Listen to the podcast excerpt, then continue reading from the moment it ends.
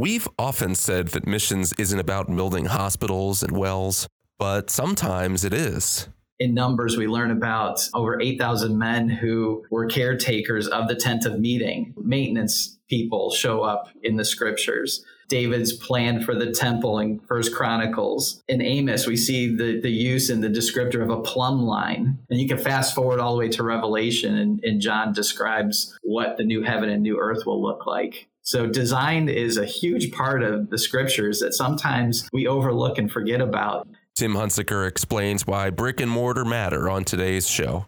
But first, if you're a regular listener to this show, we wanted to say thank you. Without the Lord's help and without you, we wouldn't still be doing this. But we also want you to know that this show wouldn't exist if it weren't for ABWE International and ABWE missionaries like Justin, who's a missionary in a Muslim country in Asia. So let me tell you about him. One day, he was wandering a crowded street doing street evangelism. He'd been doing it every morning for nine months with no results. He was discouraged. He sat down at an outdoor coffee shop. Local men crowded the table, fraternizing before the start of the workday. Justin tried to start a spiritual conversation with the Muslim man seated next to him, and the man, disinterested, walked off. But before Justin could even process the rejection, he heard a voice speaking to him in broken English. The voice said, You said sins forgiven. How?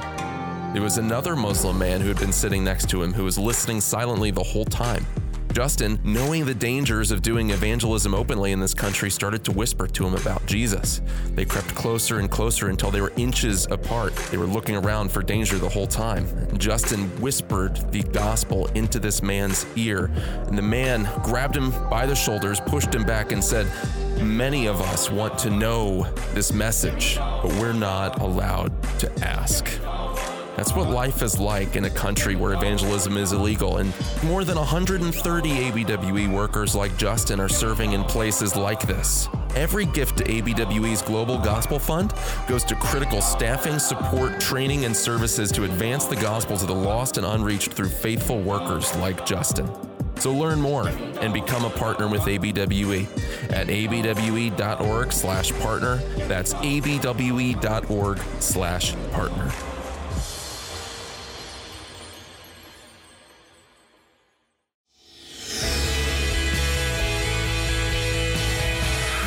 Missions Podcast, the show that explores your hard questions on missions, theology, and practice to help goers think and thinkers go. I'm Alex Kochman, Director of Advancement and Communications with ABWE International, joined as always by my partner in crime, the Scott W. Dunford on the West Coast as Advancement Coordinator with ABWE, and in his very limited free time, also pastoring a growing church, Redeemer Church in Fremont, California, uh, fresh off a of vacation. So, you know, didn't know where his mic was, didn't, you know, living out of a suitcase. I'm not sure what that's all about, but we made it, Scott. We're here, we're on the air, um, yes. and it's an exciting thing. It's been too long, hasn't where, it? Where was your vacay? Uh, we went to Wisconsin, and well, actually, Wisconsin wasn't vacation. That was for ABWE. I was working at Life Fest, and that was a good time. Uh, and some some interesting stories from that for sure. But uh, and then we went to Michigan and just hung out with friends. So we had a good time. And I'm also recovering, as you know, uh, Alex. I'm a, a hardcore Milwaukee Bucks fan, and so I'm uh, I'm still basking in the the glory of that championship. Yes, it's it's awesome, but not as good, not as important yeah. as missions. And this is obviously uh, something I'm excited to talk about today. It's good to get back in the saddle and get back to yeah. what we love to do. Yeah, here's the other thing. We had planned on doing something big and pulling out all the stops for like our 200th episode, and then you know what we did? We went off to Minneapolis and recorded like 15 episodes in a row and came back and just sailed right past that 200 episode marker. so I think we're on episode 206 right now. So anyway, that's kind of cool. You know, wow. we've been doing this a while. Well, here for number 206 is someone that we're excited to introduce to you, a mutual friend. Um, uh, there's a lot of ABWE missionaries and staff that listen to this show, and of course, people outside of our particular mission organization. But Tim Hunsicker, who we're going to talk to today, is a member of that ABWE family, overseeing one of the more unique ministry emphases of the organization. So, uh, Tim, I'll let you introduce yourself for a second. Just tell us who you are and what you're doing with ABWE. Sure. Yeah. I'm Tim Hunsicker. I'm an architect by training and was called into ministry. I wasn't sure as an architect how I could ever be used in missions or ministry because I didn't have a Bible degree or any training like that. And through a friend of our family, we discovered ABWE and this little group inside of it called the Project Office. And uh, just a group where they utilize architects, engineers, and constructors to carry out the gospel. And it was just an amazing opportunity that we saw in front of us. So here's the funny thing, and, and this is how I kind of want to set you up, Tim. So I'm, I'm going to set set it and you spike it. Deal? Um, we talk often about missiology on the show from the context of, well, missions is always gospel proclamation. It's always church planting. It's always wanting to strengthen churches and national leaders, right? We talk about that central missionary task a lot. Uh, I think we've probably said a dozen times uh, or more in, in those 206 episodes that missions is not just going somewhere and building, you know, a well, a school, those those types of things. It's easy to work with kind of caricatures there uh, in in what some other nonprofits and humanitarian organizations do. And then lo and behold, here's ABWE, and what are we doing? We've got a project office. We're building hospitals. We're doing all this sorts of stuff. So why does that matter for missions? Are we just talking out of both sides of our mouth, or is there more to it than that, Tim? No, that that is a great question. And as we were joining ABWE, I wanted to do some research about well, what's the the biblical basis for even being uh, an artist or in the arts or design or construction. And you know, the scriptures are absolutely filled with reasons and examples of where this takes place. And we see it initially in Genesis 1, God created. You know, so we see very quickly we're created uh, in his image, we're creative beings. So being a, being creative is very natural uh, with being a believer. And we see more examples beyond that. That's the one that always strikes me. But in Genesis 6, Noah is instructed on how to build an ark, something that no one has ever seen before and had no clue what it was about. And yet he received very specific design instructions from God.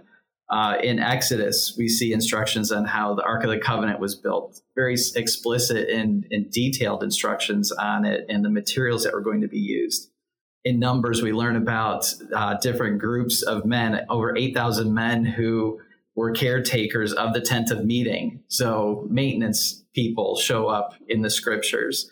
Um, David's plan for the temple in First Chronicles, um, and just how that's laid out. Some of the design methods as well um, are recorded in First Kings and, and Second Chronicles.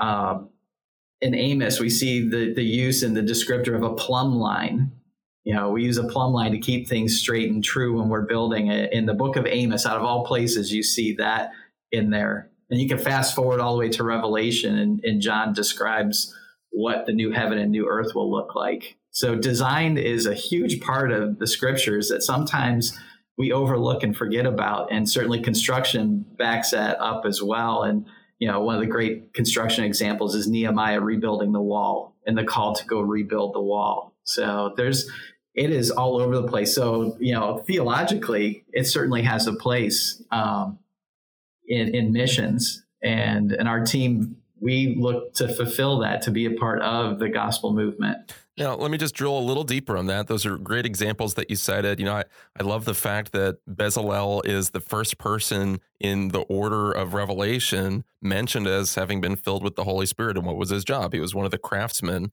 in the book of Exodus working on the tabernacle. So there's some neat stuff there. We're also in the new covenant, and we have a, a spiritual covenant, not a physical covenant with a land, right? And so it, you know, are are we are we forcing those connections, Tim, or, or how do you view this as a, as advancing the gospel, which is a, a message that's written and, and proclaimed audibly, right? We don't have a temple to build, so how do you wrestle with that?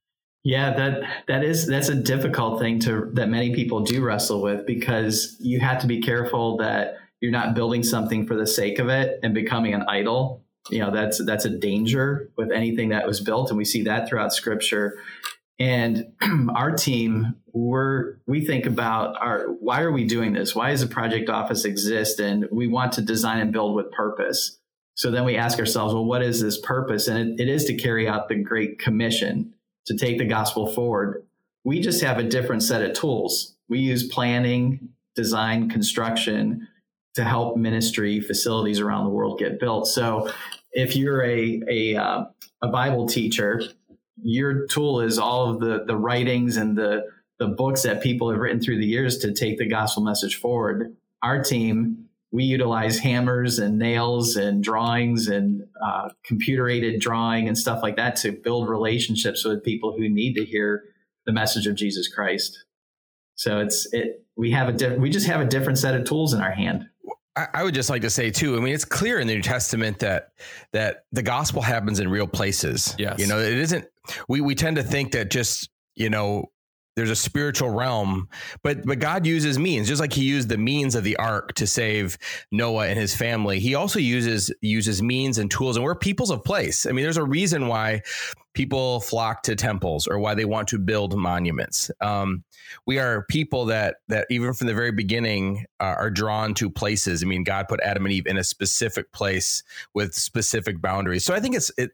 While while I think even in house church situations, um, sometimes those are just very necessary. There is also, uh, I think, a, a, a, desire of us and a, and a, sometimes an effective way of doing ministry where where we have a place to gather and to let ministry come out of and and to be able to be uh, for, serve as a form of identity for us, which can be, I think, a very healthy and I think is even a biblical pattern there so we understand the need for place, right? We understand uh, the biblical mandate to to create and how we show God's creativity and our, even our even the imaging of God's uh, God in in our creating, uh, sub creating. But but why why should a mission agency put resources into something like construction? I mean, I could see I can hear people even questioning that, like, hey, there's you know, wouldn't that money be better served taking the gospel to an unreached people group? So here's the question Why do mission agencies have construction project teams? And how do construction projects serve the goals of ABWE or even any mission?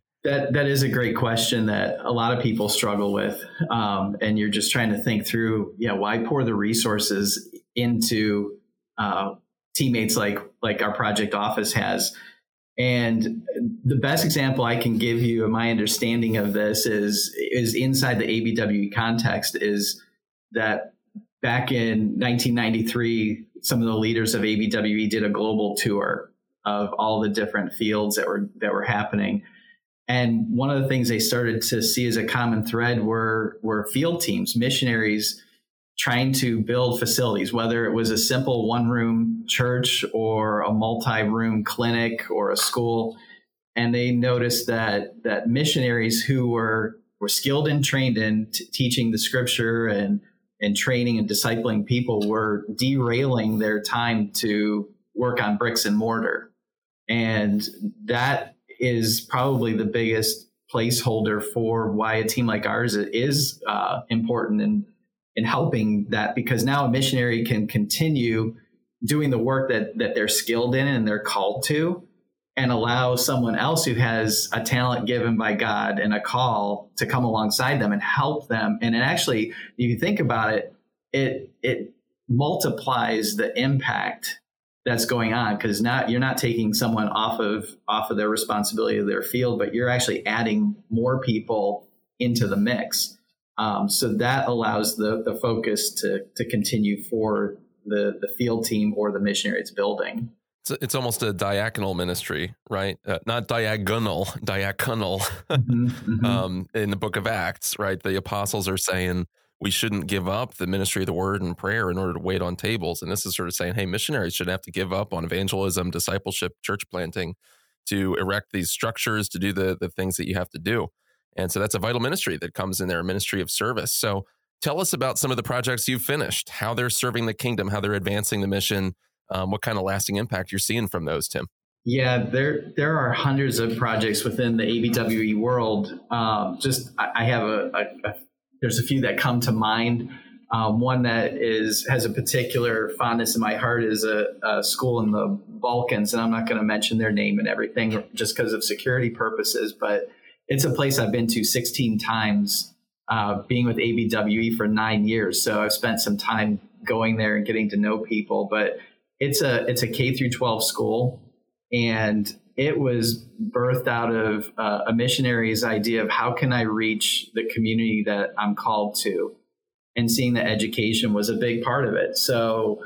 Uh, a small after school program was initially started just to test the waters and begin building some relationships and see if this is a way to go.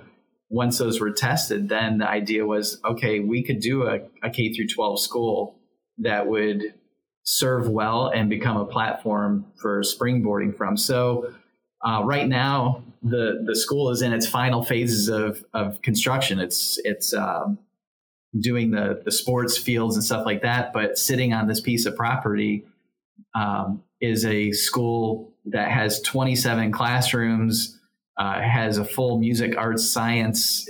It, has got everything that, a child could ever want for education. Um, it's an English speaking school, so kids are being trained in English so they test better for university training. But one of the things that is near and dear to my heart on this is that they're training the students to be leaders in their country. And the leadership training comes from biblical principles. Now, while they're in a predominantly Muslim area, they're not necessarily overtly sharing the gospel through the scriptures, but they're they're using the, the biblical principles to create the conversations to be able to to have those those further biblical uh, connections and and they've had um, 26 graduates already since 2015 they've had they have 193 students right now with more students uh, to come. So this facility is going to allow um, this field team to really have a huge impact on not just a city but an entire country eventually. So that that's that's just a it's a neat thing. The comments that come out of that from parents are things like the school the schools changed our entire family. So it's it's really amazing now here's another potential i, don't want to say criticism but but I, I, think there's important questions that tim's asking or excuse me that, that scott's asking and thinking through and we want to think through why this is strategic so again i'm, I'm kind of setting you up but um, what about the roles of of nationals? I think that would be another um, concern that would come in. And so, it, does it make sense for Westerners to be the ones coming in doing these projects? Shouldn't these be ministries that are self funded, uh, constructed that way? So, how, how do you guys involve nationals that way and not build a sense of dependency? Right. Well, on the the school that uh, I was talking about, we worked with national architects and engineers from the very beginning because the the country is in a developed uh, part of the world. So there were licensing and permitting, and there were things that that were required of the the country of the local municipality. So we couldn't go in and just take over. So we had to work with uh, the nationals, and it was a huge learning curve uh, because we don't want to go in and impose our North American standards into whether it's this location or a third world or a developing country, because there are things that you need to do and learn from them sustainability wise and build relationships as well. And it offered us, um, our team, a, a door to professionals in that country that the field team there didn't have access to to ha- actually begin to have those redemptive conversations with. So again, we're using our tools in a different way to gain the audience of of uh, those that need to hear the gospel. So, what are some challenges though that you've had along the way? I can't imagine that it's all success stories. There's a lot of cool things to share about God's faithfulness, but where have you run into roadblocks? I mean, have, have you had places say, "No, you can't build that here," and you've had to regroup and reconsider from there, or maybe a project that never got fully funded and it's just kind of sitting there, you know, half empty? I'm, I'm just thinking, like, what are the risks involved in what you're doing too? Yeah, the the risks you're always looking at risks of of obviously financial. Um, can you raise the money? Can that be brought in for it?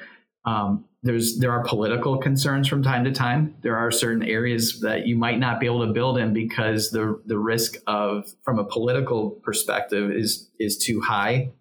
Or if you invest all this money in a vol- very volatile location, um, that's questionable. You know, you begin to question yourself on stewardship with that. Um, and sometimes a risk is manpower. Um, will the workers complete the jobs? Sure. And so there are some risks there, yeah. obviously. And, and, so, how have you addressed those things? How have you uh, how, how have you seen God show His faithfulness? I mean, all, all, all types of missionary projects, ministry projects have those risks, right? But uh, absolutely, but you're going strong. You're you're moving forward. Yeah, and mitigating those risks is a big part of what our project office team does. It's kind of like an iceberg. The risk that most people see is just the, the top of the iceberg, but the project hmm. office, mm. and whether it's us or a, a, similar team in another group, we see everything that's hiding underneath the waters. and you know sometimes it's it's just um, taking care of the the legal side of things, making sure that there are contracts in place because people will will abide by those. Um, it's putting project managers into every project so that way they're monitoring it. It's working through things, not just ignoring things. So it's there are there are ways that we do um, we do work through that. Uh, yeah. Even job site safety is something that yeah. it, we in the United States, North American context, you know, that's huge. You go just about anywhere else, job site safety really isn't even looked at. So we try to educate and train right. as we go for the betterment of right. the people. So Tim, this set of questions here was sent to us by a listener. This this whole conversation was prompted because uh, Kate Bailey, a listener of ours um, at Ohio State. So shout out to I, I well I would yeah I wasn't going to go that far, Tim. I will. okay, okay. Um, we have many people on the show uh, who are Michigan fans who would differ with you on that. I know. I'm um, sorry. I, will I'll remain neutral. I'll be Switzerland on this one. But uh, putting all of that aside, um, uh, Kate is asking these questions. I would assume uh, uh, that because she's in one of these de- degree programs, she's thinking through how do I use these gifts for the Lord. So, Tim, how would you counsel somebody in that position, thinking, uh, okay, I'm I'm not a theologian, right? I'm not a pastor but uh, I I do want to use these skills, and I, I, see places maybe in the developing world or elsewhere where I can put them to use. So, how would you guide that person? Yeah, my my first um, recommendation I always give to somebody is: Have you have you gone on a short term trip? Have you have you done anything like that to expose yourself to missions, and not even necessarily construction? You know, just exposing yourself to that that whole different life, especially if you've been uh, in North America growing up. Um, that's that's huge. So um, I always encourage people to do that. I, I encourage them after they do something like that to volunteer, whether it's with ABWE's project office or a, a different uh, mission organization's construction team.